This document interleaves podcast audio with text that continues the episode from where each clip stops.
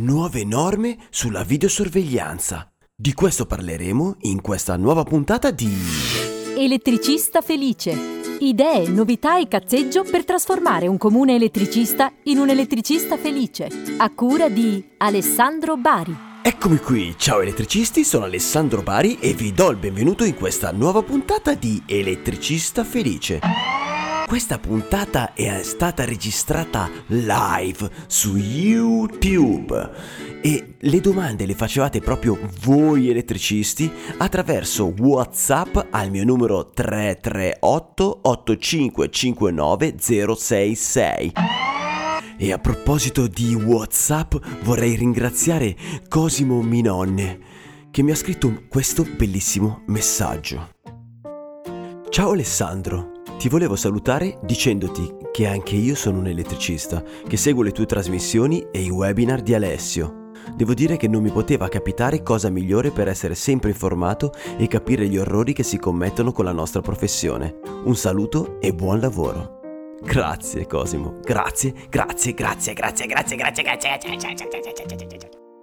Voglio ringraziare anche i finanziatori, produttori di Elettricista Felice che sono andati su elettricistafelice.it slash fai la differenza e sono diventati parte integrante di questo progetto, che sono Alessandra Formaggio della Rigel, Massimo Bonurchi del Classics Devices Club, Alessio Piamonti del Professionista Elettrico, Stefano Salvoni di Web Karma, Marco Biancardi di Eiluk, Eric Cosentino di Smart Bini Catania, Mattia Gaiani di F M Electric, Daniele Buonalumi di Gie, il giornale dell'installatore elettrico. Grazie cari, grazie, grazie, grazie, grazie, grazie, grazie, grazie.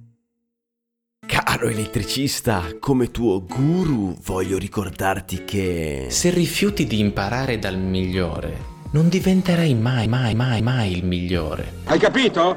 Eh? Merdacca! È arrivato il momento di ascoltare la diretta su YouTube, dove potrai vedere anche le nostre brutte facce. Oh, oh, oh, oh. Parliamo di videosorveglianza. Elettricista Felice, proviamo a fare questo test, una puntatina in diretta con l'esperto Alessio Piamonti. Allora, parliamo di videosorveglianza perché ad aprile pare che siano uscite delle normative che parlano di questo. Beh, ce lo specificherà meglio lui. E pare che queste normative non le conosca quasi nessuno, diciamo la stramaggioranza. Quindi se te le conosci e sei uno di quei fighi che le conoscono, questa puntata non è per te. Però se hai voglia di capirne qualcosa di più o magari di avere conferma se quello che conosci tu è veramente esatto, e allora ascolta, tendi bene le orecchie, guarda questa faccia brutta perché adesso ti sto per presentare un bel esperto del giorno. Ma chi è? Chi è? Chi è? Te l'ho appena detto. Alessio Piamonti, esperto del giorno. Ciao Alessio. Allora, per chi non ti conosce, chi sei e cosa fai? Ciao Alessandro, beh innanzitutto io mi aspettavo una, una presentazione con ah, ah, Alessio Piamonti, ma vabbè.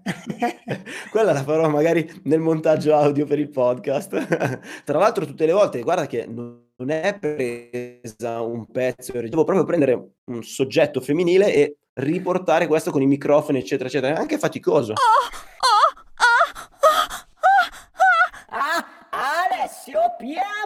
Vabbè, comunque io sono il fondatore del brand Il Professionista Elettrico, col quale mi occupo di formazione specifica per gli elettricisti. Per gli elettricisti. Non sono un formatore che fa solo formazione, infatti mi occupo anche di progettazione di impianti elettrici, sono il progettista capotecnico dell'azienda Progetto Elettrico S R L e prima di fare il progettista ho fatto anch'io l'installatore e il manutentore di impianti, quindi sono sempre stato a stretto contatto col cantiere, perciò so bene o male anche quali sono le problematiche che spesso gli installatori riscontrano. Io ne ho viste cose che voi umani non potreste immaginarvi. Okay.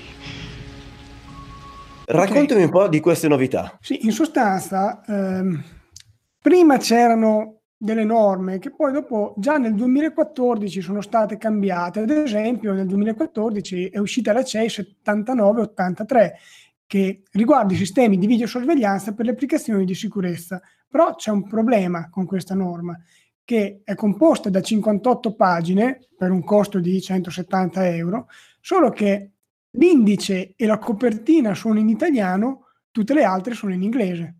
No, c'è Molto in bene. italiano anche, anche l'ultima pagina, è vero, ma l'ultima pagina non c'è scritto niente. Quindi ci troviamo cinquantacinque pagine in inglese. Già le norme, almeno dal mio punto di vista, spesso è fatica a riuscire a capire quando sono scritte in italiano, figuriamoci quando sono scritte in inglese. Capito? Chiaro, sono scritte in normatese, quindi... Personalmente poi oh, non, non è solo un problema di andare a capire che cosa mi stanno dicendo queste norme. Per me in realtà il problema è, eh, è proprio avere il tempo di mettersi e capire questa cosa. Quindi è per quello che io preferisco alzare il telefono e romperti le scatole, o comunque affidarmi a te eh, per, per avere dei chiarimenti, per una questione di tempo e anche per una questione che il mio margine di errore sarebbe veramente vastissimo. Eh, in realtà questo per non dire che non c'ho un cazzo di voglia, ecco. Non c'ho un cazzo di voglia, ecco. No, ma questo, guarda, fai bene. Tra l'altro, ecco, io voglio dire una cosa adesso, che mh, esula un attimo dal discorso che facciamo, però il progetto Elettricista Felice, eh, secondo me, è un bel progetto. Io lo finanzio perché riusciamo comunque a creare un qualcosa che è veramente utile per gli elettricisti. Guarda, ti ring- di questo ti ringrazio e ne approfitto dicendo, se anche tu pensi che sia un'ottima idea finanziare un progetto del genere, beh, vai su elettricistafelice.it slash fai la differenza. Lo sai perché te l'ho voluto dire, Alessandro? Perché l'altro giorno ero a fare un corso sugli impianti, sulle norme per gli impianti di allarme intrusione, e un elettricista mi ha detto, guarda, io sono venuto perché c'eri tu, sono venuto per ascoltare te. E mi ha anche detto che lui si trova benissimo con il podcast di Elettricista Felice, perché mentre è nel furgone appunto lo ascolta, e per me questo è stato veramente una, come posso dirti, una soddisfazione. Cioè noi stiamo creando un qualcosa che è, è utile all'elettricista, e nonostante oggi sia l'otto dicembre che è festa, siamo qua a registrare perché alla fine ci teniamo alla crescita professionale degli installatori. Uniamoci tutti per un mondo nuovo che sia migliore. Questa è una cosa che mi fa piacere dirlo, perché io sono qua, come anche te, gratuitamente, quindi... No, eh... addirittura paghi. Esatto. Ma va bene, andiamo avanti. Senti, con le norme. Vai. Per fortuna, ad aprile duemiladiciotto... è stata pubblicata la norma C E I settantanove ottantanove, che questa è in italiano. Cioè, C E I, Comitato Elettrotecnico Italiano, è giusto che pubblichi le norme in italiano, se no si doveva chiamare Comitato Elettrotecnico Inglese. Uh, force for what they do, did today, uh, but I prefer that my chief uh, tell in English what, what we do, what we, what we... Oh, la rifacciamo tutta. Quindi, per fortuna... Questa è in italiano ed è una norma che spazia molto nel campo della videosorveglianza, cioè prescrive quelli che sono i criteri di scelta, di pianificazione, di installazione, la messa in servizio, la manutenzione, le prove che bisogna fare su questi impianti di videosorveglianza. Tutto molto interessante. Tu l'hai mai sentita nominare questa norma? No, immagino. No, no, no, in realtà no, no. Prima di parlare della norma però ti voglio fare una domanda. Tu, Alessandro, puoi realizzare gli impianti di videosorveglianza? Allora, per realizzare gli impianti di videosorveglianza forse devi avere tipo la lettera quella per gli impianti elettronici. Bravissimo. Ci vuole, okay, la lettera B. Che, ecco, okay, questa è una cosa che, che spesso mh, vedo che è un po' eh, dubbia fra gli elettricisti, e mi dicono, ma io faccio l'impianto di videosorveglianza, devo rilasciare al termine la dichiarazione di conformità? Eh, è chiaro che sì. Uè, come c'è no? Un impianto che lo fai in un edificio o nelle pertinenze di un edificio rientra t- nell'ambito di applicazione del D M trentasette zero otto, e quindi la conformità la devi fare, però occhio, perché a monte bisogna avere la lettera B, cioè quella per realizzare, tra le altre cose, anche gli impianti elettronici, quindi videosorveglianza, allarme, eh, domotica, telefono, videocitofono, tutte queste cosine qua. Sì. E ora ti faccio un'altra domanda, anche se mi hai già risposto. Secondo te conviene seguire le norme, soprattutto quando parliamo di norme per impianti di sicurezza?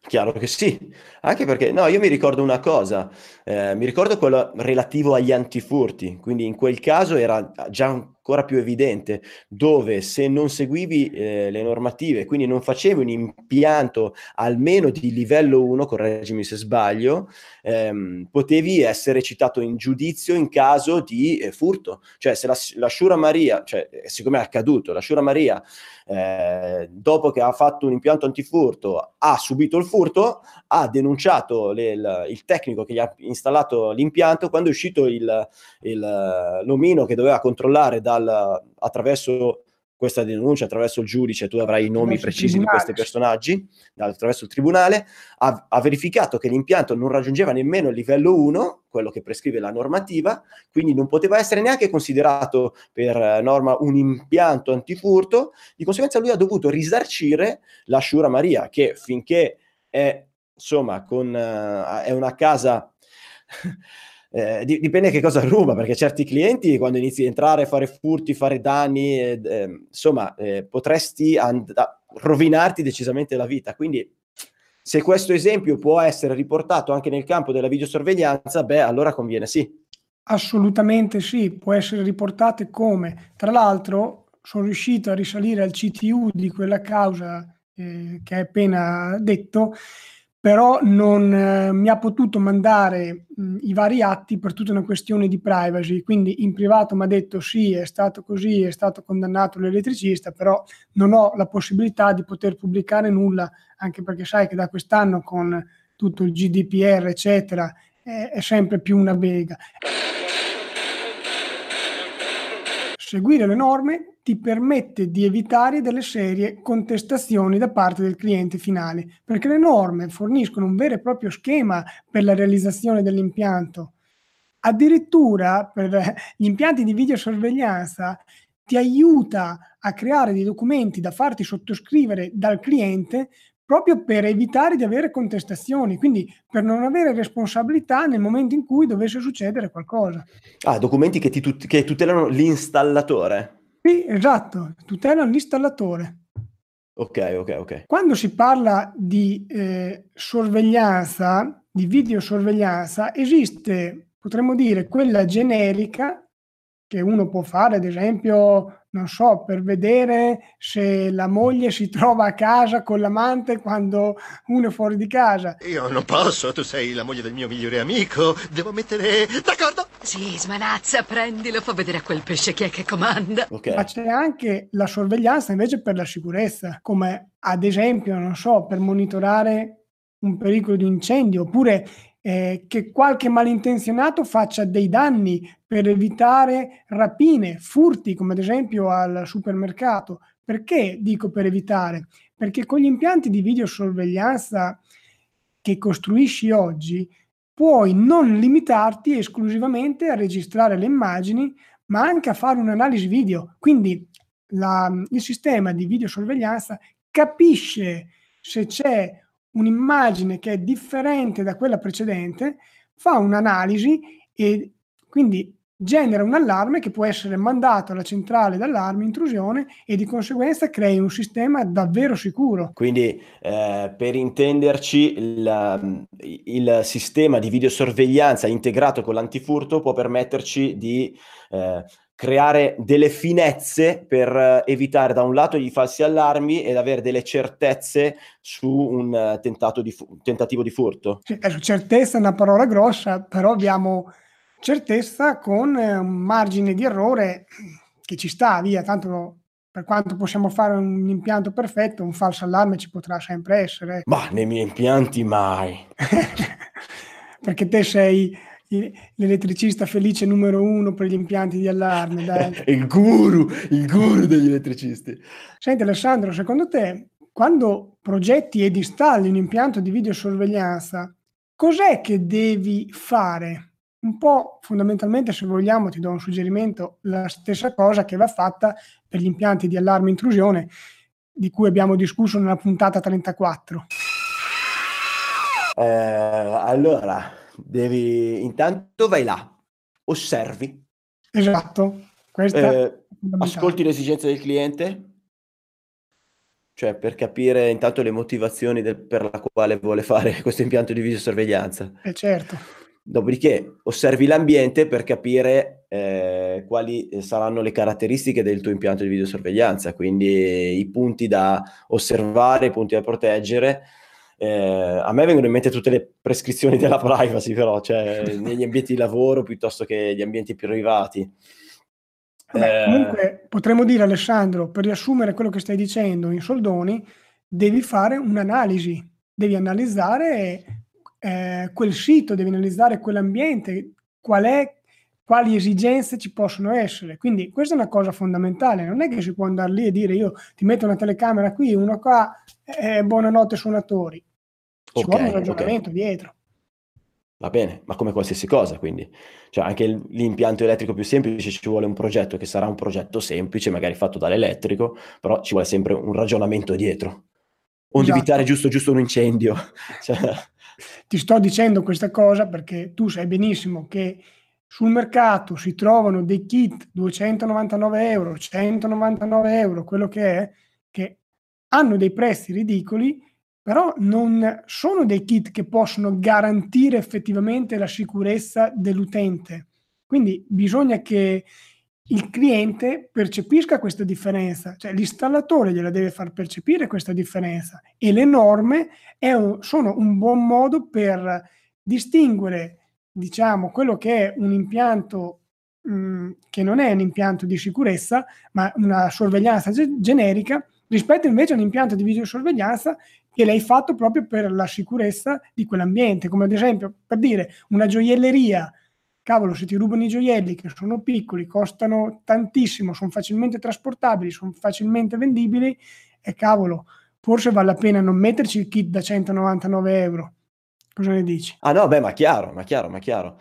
Eh, un suggerimento che si può dare all'utente finale potrebbe essere, appena arriva l'installatore per eh, farti la sua proposta o parlare eh, dell'impianto di videosorveglianza, prova a chiedere, senti, so che sono uscite le nuove normative sulla videosorveglianza ad aprile di quest'anno, che cosa dicono più o meno, visto che ti sto affidando la sicurezza del, di casa mia o della mia azienda? E guardalo in faccia mentre lui si caga addosso. Cioè. Questo potrebbe essere più o meno il filtro per capire, il prof- per separare il professionista dal cialtrone? Beh, diciamo, potrebbe essere già un buon inizio, ecco. Perdonile. Perché loro non sanno quello che fanno. Come per gli impianti di allarme intrusione, anche la norma sulla videosorveglianza prevede fondamentalmente quattro livelli di rischio. Quindi partiamo dal rischio basso, rischio medio-basso, medio-alto e alla fine il rischio alto. Quindi anche in base a determinate situazioni bisognerà fare certe cose. Ti faccio un esempio: se abbiamo un piccolo magazzino in cui sono contenuti dei prodotti con basso valore, il rischio sarà basso. Se invece abbiamo so, un grande magazzino in cui sono custoditi prodotti di alto valore, eh, gioielli, tivù, eh, eccetera, eh, potremo trovarci in un rischio alto, e quindi l'impianto deve essere studiato, diciamo, in un certo modo. Ok, ma ok, chiarissimo. Lo sai, e... questo io quando ho letto la norma sono un po' rimasto, però effettivamente è una cosa giusta. Però sai, sono un po' rimasto perché dice che l'impianto di videosorveglianza è composto dalla combinazione di vari dispositivi. I, i primi sono quelli di acquisizione immagini, perciò parliamo... Ok, le telecamere, le telecamere. telecamere beh, ovvio. Poi i dispositivi di gestione delle immagini, quindi parliamo... monitor, N V R, registratori, eccetera, eccetera. Ovviamente le interconnessioni, eh, perché telecamere devono dialogare con questi dispositivi. E poi, sai cosa chiede anche? Cosa dice che fa parte integrante dell'impianto di videosorveglianza? Che cosa? L'illuminazione. Yeah. Se tu realizzi un impianto di videosorveglianza, devi anche curare l'illuminazione del sito.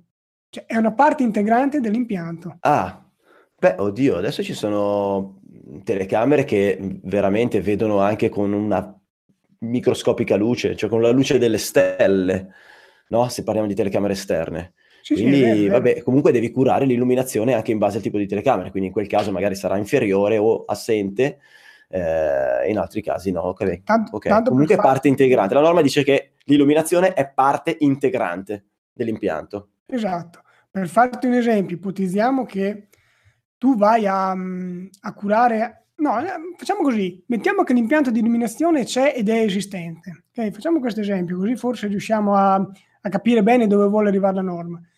Se tu hai una telecamera, ti conviene metterla vicino a un apparecchio di illuminazione o ti conviene metterla un po' distante?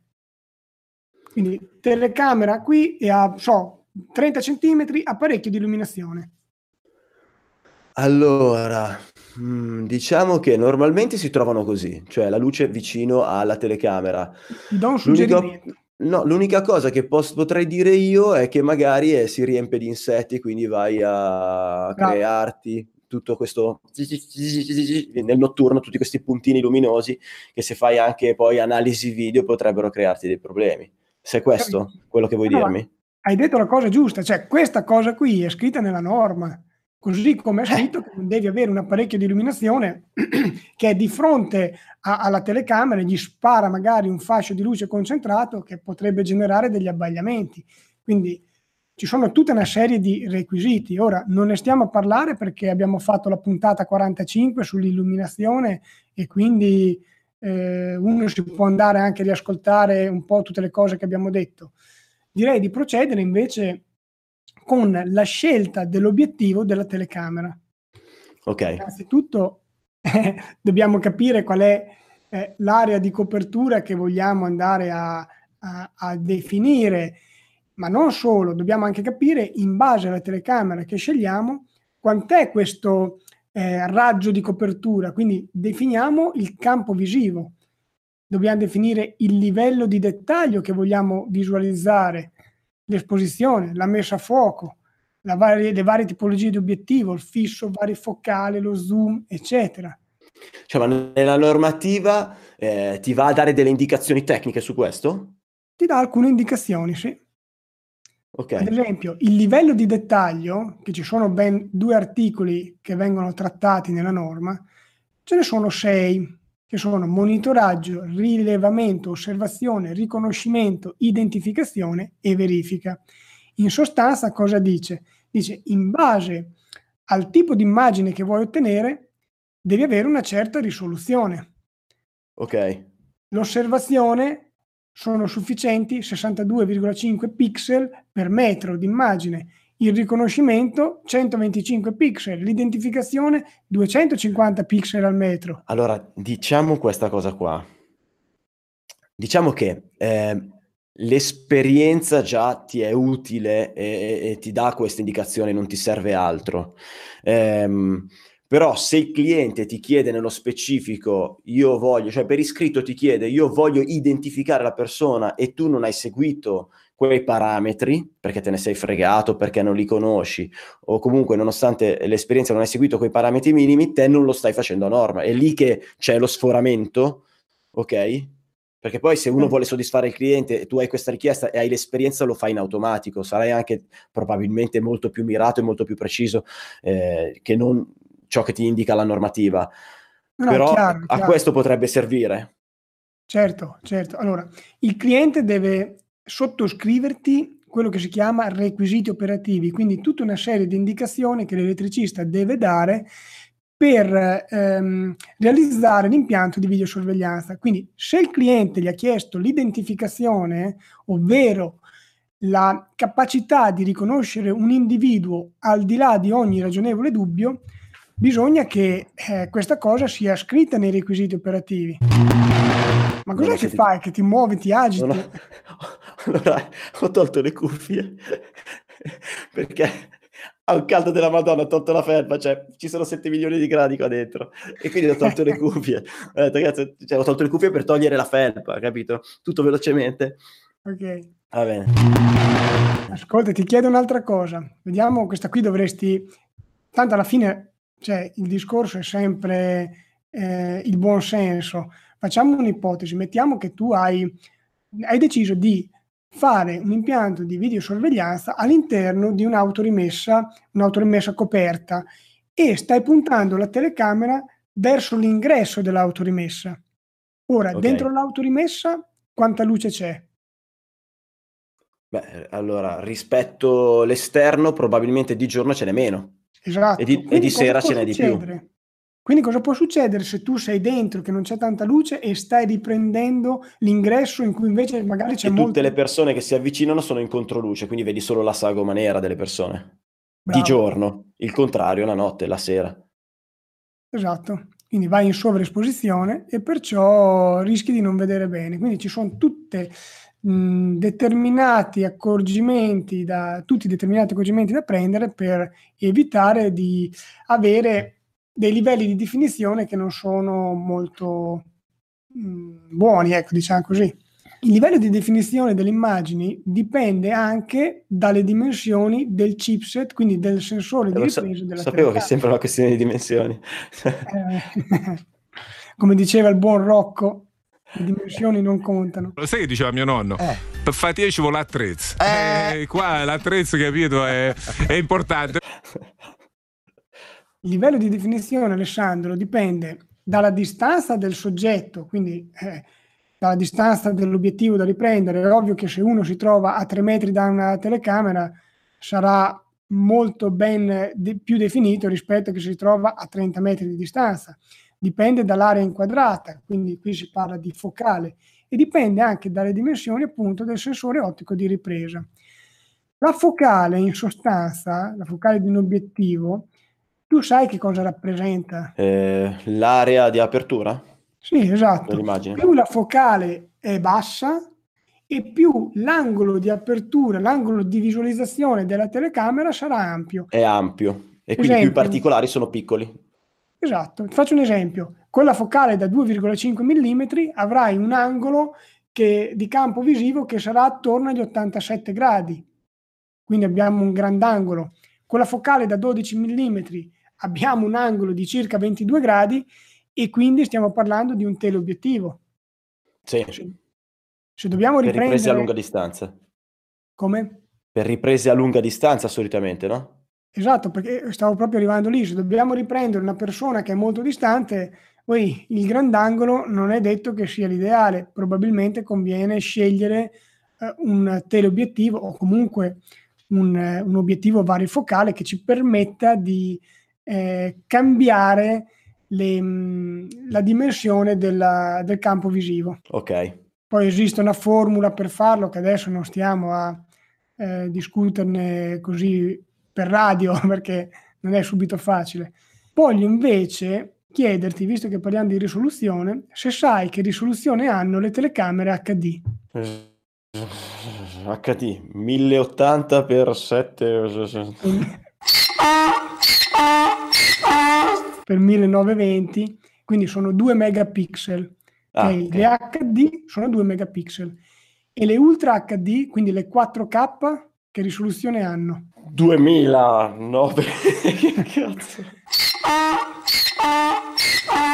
No, perché molti pensano quattro K, quattro megapixel, invece no, siccome viene eh, ingrandito di quattro volte, sono otto megapixel. Alla faccia del bicarbonato di sodio! Cosa dice la norma? Dice, scegli la telecamera che vuoi, però se mi metti una telecamera Ultra acca di, una quattro K, è opportuno che il monitor su cui vengono visualizzate le immagini abbia una risoluzione almeno uguale a quella delle telecamere utilizzate, perché se usi il monitor come succedeva negli anni duemila di un vecchio P C, quelli ancora a tubo catodico, e poi hai delle telecamere quattro K, eh, coglioni. Sai, non è proprio il massimo della vita. Ma guarda, potrebbe però essere che te usi un monitor anche straccione, però in caso di furto tu registri tutto in quattro K, correggimi se sbaglio, e, e in caso di furto te puoi andare a vedere le, le immagini dove vuoi, su un altro monitor, sul computer, su un videoproiettore. In ogni caso il quattro, un'immagine registrata a quattro K ti permette di fare uno zoom dei particolari e vederli bene, quindi al di là di, del, del fatto che normalmente le vedi sul monitor del Menga. O no? Sì, è vero, ma quando succede eh, un furto o un'effrazione, piuttosto che andare eh, all'Unieuro o, o da qualcuno a comprare un monitor quattro K, se ce l'ho già lì, ad alta definizione, certo, sono già certo, contento. Certo, certo. Eh, molti, molti diciamo che girano le immagini del videoregistratore sulle tivù di casa o sui monitor dell'ufficio, quindi non, non ha... Cioè, ci sono... parecchie eh, utilizzi dove non acquistano un monitor apposito per la videosorveglianza. Va bene, poi ci sono altri casi dove creano il rack della videosorveglianza che contiene anche il monitor, che, eccetera. Vabbè, ogni impianto è fatto a sé. Vero, vero. Un'altra cosa interessante delle videocamere è il numero di frame per secondo, quindi il numero di fotogrammi al secondo che la videocamera cattura. Ecco, il numero minimo è due, non si può scendere sotto due, però okay. Questo non significa che due va bene in ogni caso, dipende dalla eh, località, dal livello di rischio e da tutta una serie di parametri. Eh, in certi casi viene richiesto anche un minimo di dodici e mezzo. Faccio un esempio. Va bene, che comunque è sempre un buon livello, voglio dire, eh, cioè no, un buon livello, nel senso, due, se tu riprendi eh, un passaggio e tu sai che il ladro passerà da quella zona, ma per attraversare la zona ci vogliono eh, mezzo secondo, no? Eh, fare due fotogrammi al secondo, rischi di vedere magari il, il piede in entrata nell'immagine e il piede in uscita nell'immagine, quindi non vedi nulla del, del ladro. Esatto, proprio così. Quindi va fatto anche in base all'ambiente in cui stai facendo la ripresa. Sempre sulla telecamera, eh, la sensibilità. Che cos'è la sensibilità? È che se riprende un'immagine veramente triste, la telecamera eh, ne risente. Sensibile. eh, ah, sensibilità ha a che fare con, sempre con l'illuminazione. Esatto, con l'illuminamento. Con l'illuminamento, quindi è quello che dicevamo prima, cioè una telecamera molto molto sensibile riesce a vedere bene anche di notte sfruttando semplicemente l'illuminazione delle stelle. Bravo, esatto. Ah, figo. Ecco perché la sensibilità in sostanza si esprime con la stessa unità di misura dell'illu- dell'illuminamento, ovvero Ale? Cazzo, l'abbiamo già fatto! No, aspetta. Illuminamento, i lux? Eh certo, quando vai a misurare usi il luxmetro. Eh, quindi il lux, ottimo. Sì, dai. Però attenzione a una cosa, ecco, questa è una cosa abbastanza importante. La telecamera, la quantità di luce rilevata dalla telecamera, quindi la sua sensibilità, è quella riflessa dagli oggetti illuminati. Il mio volto, se ipotizziamo che riflette un venti per cento della luce, Eh, cosa significa? Significa che se io ho un illuminamento di dieci lux, il mio volto ne eh, riflette due. Quindi okay, se io avessi una telecamera che ha sensibilità maggiore di due lux, rischierei di non vedere bene le immagini. Ricordi da cosa dipende la, rif- la riflessione della luce? Sì, sì, sì, sì, mi ricordo, mi ricordo. Dillo, dillo. Non me lo ricordo.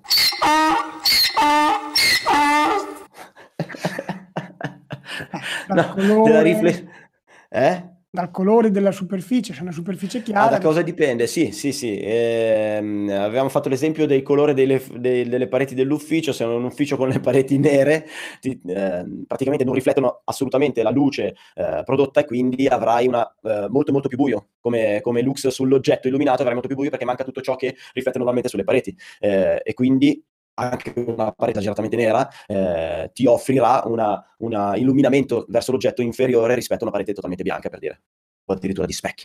Very good, come dicono ah. gli inglesi. Bravissimo. Okay. Poi dipende anche se la superficie è liscia piuttosto che se fosse invece eh, opaca, se fosse a buccia d'arancia. Vabbè, comunque l'abbiamo già parlato nella puntata quarantacinque, che invito tutti gli ascoltatori ad andare a, a riascoltare, perché secondo me È veramente una gran punta, è veramente una gran punta, è veramente una gran punta, è veramente una gran puntatona quella sull'illuminazione.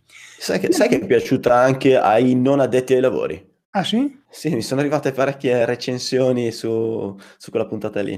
Bene, fa piacere. Noto una tensione più vibrante, si interessano, scambiano commenti. Sì, sì, partecipano, professore. Io non mi ricordo se in quel frangente avevamo parlato del ripple degli alimentatori, che spesso si utilizzano alimentatori per eh, i L E D, perché tanto ormai l'illuminazione si sta spostando su quella tecnologia, però non tutti gli alimentatori dei L E D sono ripple free, e quindi cosa succede? Succede che all'uscita non hanno una corrente perfettamente continua, ma possono avere degli, si chiama proprio increstamento della forma d'onda.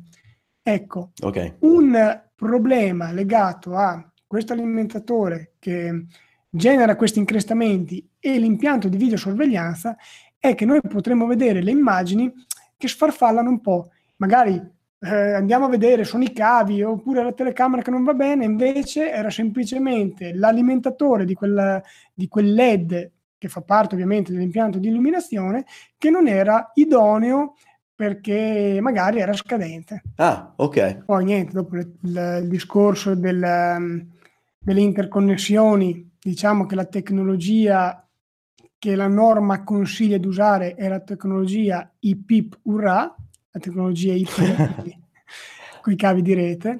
Ovviamente i cavi di rete, se tu li posi all'interno degli edifici per posa permanente, devono rispondere al regolamento quale?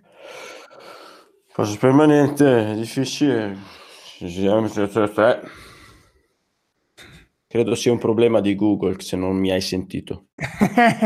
Dai, il regolamento C P R, i famosi eh, cavi. Chiaro, okay. Chiaro. Poi dopo, vabbè, la norma dilaga, divaga, voglio dire, su tanti aspetti, ad esempio, come stabilire eh, la capacità dell'archiviazione, quindi degli hard disk. Quanti gigabyte servono? Anche qui metto una formula, tra l'altro si sono dimenticati un parametro perché si sono scordati i frame per secondo, ma i frame per secondo incidono sulla quantità di dati che certo, registra, quindi certo. Beh, è una svista, però ecco. Che figura di merda! In sostanza come si calcola? Bisogna sapere la dimensione dell'immagine, quindi quanti kilobyte è l'immagine, che dipenderà se la telecamera è eh, slow definition piuttosto che high definition, dipenderà dalla compressione di questa immagine, H due sei quattro, H due sei cinque, eccetera. Dipenderà dal frame per secondo, dal numero di telecamere che abbiamo nell'impianto, dalle ore di funzionamento che abbiamo al giorno, perché potremo avere una, un ambiente in cui vogliamo registrare solamente durante le ore notturne, perché di giorno è costantemente presidiato. E poi dipende anche dal periodo di conservazione in giorni. Se vogliamo conservare le immagini due giorni, basterà una capienza più piccola che se vogliamo conservarle trenta giorni, al di là del discorso privacy e non privacy. Sì, che poi vinco- sarà vincolante quello alla fine, no? Il discorso privacy non è, uh, non è poco vincolante da questo punto di vista.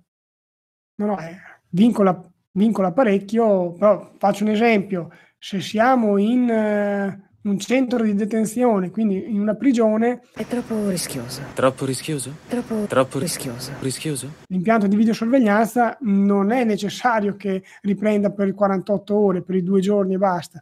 Può riprendere anche un mese, ecco. E niente, ho parlato di compressioni. Una cosa molto interessante è la compressione attualmente H due sei quattro, ma che in futuro diventerà H due sei cinque, quindi ci sarà un nuovo formato di compressione che permetterà addirittura di arrivare a un cinquanta per cento di spazio in meno per la capacità di archiviazione. Risparmiamo sugli hard disk. Ma alla fine no, non risparmiamo sugli hard disk, perché tanto man mano che andiamo avanti aumenterà sempre di più la mh, risoluzione delle telecamere e di conseguenza i kilobyte di ogni singolo fotogramma. Quindi è necessario avere una maggior compressione per non esagerare con eh, i terabyte degli hard disk, perché tanto ormai si parla di terabyte. Va bene, dopo Ma... c'è tutta una serie di prescrizioni che riguardano uh, varie varie cose, però visto che è mezzogiorno, io dovevo andare via alle undici e mezza perché ho un pranzo e mi hai fatto già fare tardi. Ne parleremo un'altra volta. Senti, ma c'è un'informazione che potrebbe sfuggire, Eh, che è veramente vincolante mh, e, e potrebbe creare dei problemi?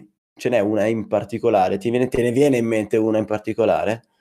In che senso? Problemi per l'elettricista o per, per l'elettricista? Per l'elettricista. Allora, la... Ma, allora, per li... allora, per l'impianto in realtà eh, diciamo che l'elettricista già farà un impianto funzionante e che soddisfi il cliente, perché altrimenti comunque c'è questo feedback diretto del cliente e, e l'elettricista sarà portato a fare in automatico questa operazione, cioè la soddisfazione del cliente sta alla base, no? del, del lavoro, e, e quindi mi preoccupa già meno. perché credo che sia una cosa che eh, ognuno di noi riesca a portare in automatico, no? Eh, desideri fare in automatico. Ma invece per chi non conosce la normativa, eh, se c'è qualcosa di particolare o che può sfuggire facilmente e che possa invece causare eh, un danno enorme. Sì, c'è. Normativamente chi realizza l'impianto di videosorveglianza deve redigere il documento dei requisiti operativi, che è un documento in cui sono contenute le informazioni specifiche su quell'impianto. Te lo devi far sottoscrivere dal cliente, quindi è una sorta di polizza assicurativa per evitare delle contestazioni. Cioè il, il documento dei requisiti operativi nella norma è trattato in quindici diversi articoli, cioè, quindi wow.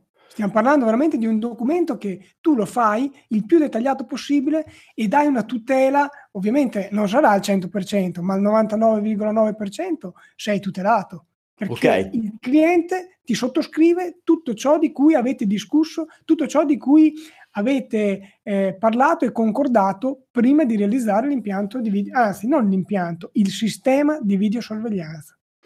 Eh, chiaramente la domanda è: questo documento c'è un uh, format, c'è un, un esempio, c'è, c'è online qualcosa do- che mi possa guidare alla compilazione di questo documento, o devo acquistare la norma? No, allora io lo sto costruendo, eh, mi ci vorrà un po' di tempo perché sai è una cosina abbastanza... voglio fare una cosina abbastanza carina, eh, se porti pazienza un po' penso che per l'anno nuovo dovrei riuscire a averlo preparato, dopo si può in qualche modo divulgare. Grazie signore, grazie, grazie. Ok, quindi attualmente non c'è un link con un documento prova, però no, i quindici che... articoli della norma ne parlano in maniera chiara, quindi se per dire acquisto la norma io posso redigere correttamente questo documento. Allora, qualche link c'è, non c'è un documento come voglio fare io, che è un documento veramente eh, cioè pensato, ragionato, con, eh, che contiene tutti i, mh, i requisiti che vengono indicati nella norma e che non sia nemmeno di difficile compilazione, ma quindi sia una cosa abbastanza semplice da flaggare, magari eh, telecamera, non so, inquadratura fissa piuttosto che P T Z, eh, da interno, da esterno, eh, termocamera. Ok, che non sia troppo complesso anche per noi compilarlo. Quindi volevo fare una cosa che fosse abbastanza semplice. Se io oggi faccio un impianto di videosorveglianza, quindi oggi dicembre, no? Facciamo che faccio un impianto di videosorveglianza. Questo documento glielo po- lo posso compilare anche dopo l'installazione, quindi lo posso compilare anche a gennaio e farlo controfirmare dal cliente a gennaio. Diciamo che c'è un arco temporale dove io magari non sono tutelato, non sono protetto, ma da là in poi, da gennaio in poi, dopo che mi sono fatto controfirmare questo documento, io sono tutelato?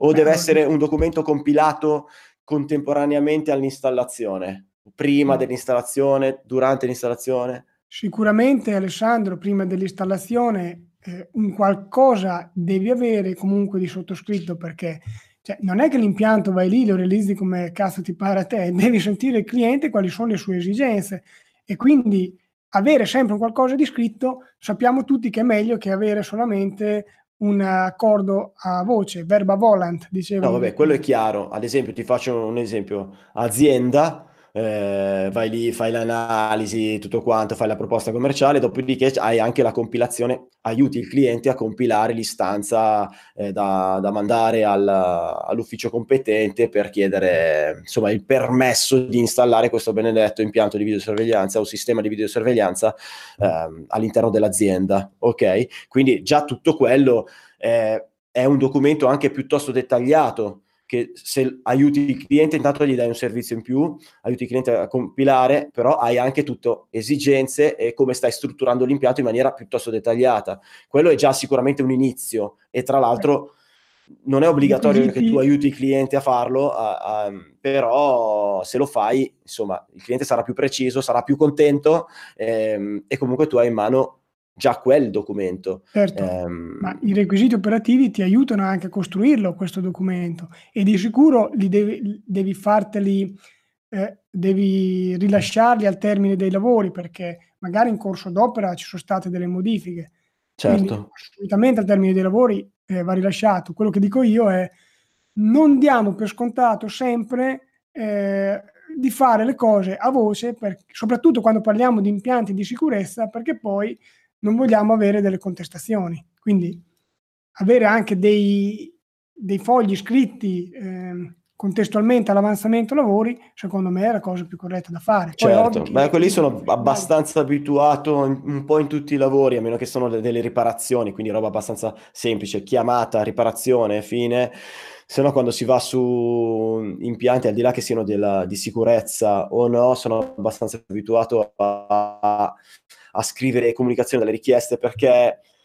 Perché così? Perché è corretto così, perché vabbè, in vent'anni di, di lavoro su questo campo, vabbè, insomma, il sedere brucia, quindi ti ci abitui. Ecco, magari questo consiglio va più direzionato verso i giovani, che non a chi l'ha già preso nel sedere, che avrà imparato a scrivere tutto. Sai cos'è la, l'esperienza? L'esperienza è il numero di volte che l'hai preso in quel posto.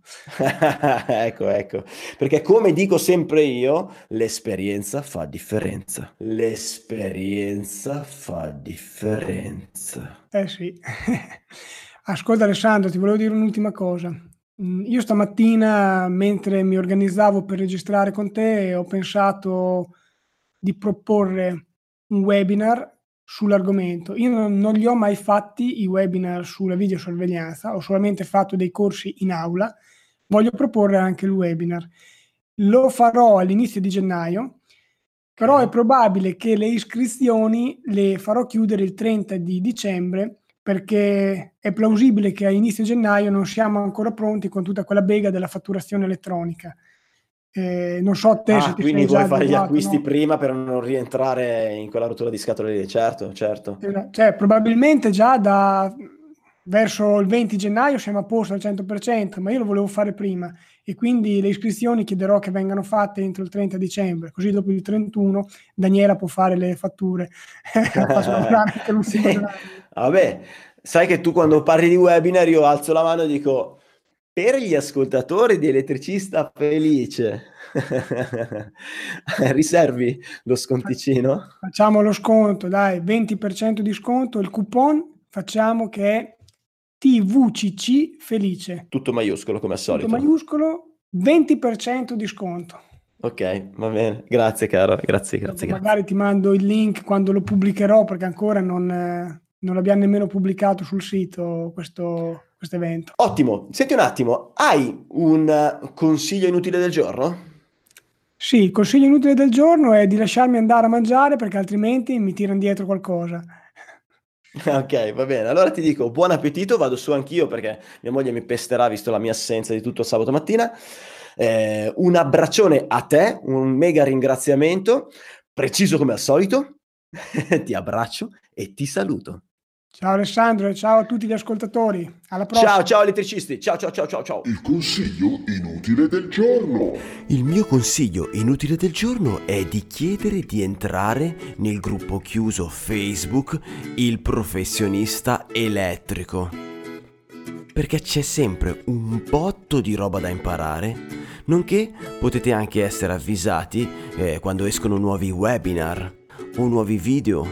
Eh, eh, Sono tantissimi contenuti gratis, domande e risposte che possono decisamente aiutare noi elettricisti. C'è anche la condivisione delle nostre esperienze lì dentro, molto molto molto utile. Siamo arrivati al termine della puntata, ma prima di salutarti vorrei dirti che... se vuoi entrare in contatto con me, mandami un messaggio WhatsApp al tre tre otto otto cinque cinque nove zero sei sei. Un abbraccio e teniamoci in contatto!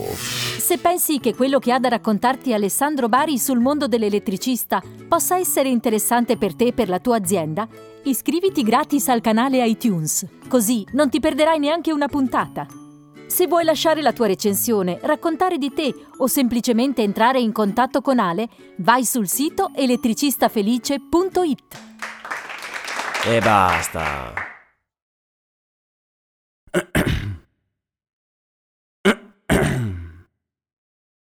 ciao sono Elettra, l'elettricista donna, o io rilascio sempre, le dico, le diri quando c'è bisogno, le faccio tutte bene, non vorrei che un giorno succeda qualcosa e mi vengono a mettere a novanta. No, però potrebbe essere interessante, forse è meglio sbagliarne qualcuno a volte. Ciao! Se ti è piaciuta la puntata, manda il link ad un collega. Ga, ga, ga, ga, ga, ga. Altrimenti incula.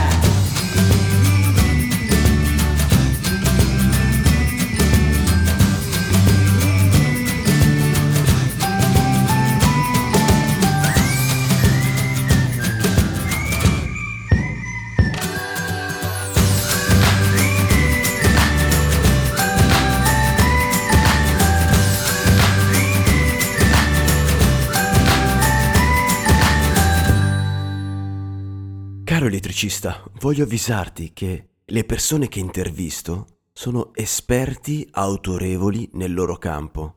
Le informazioni che ci danno sono serie. E se questo ancora non l'avevi capito, è perché sei un ciula. La la la la la la la la la la la la. No, non è giornata, non ne posso più, guarda, io chiudo. Eh, chiudo.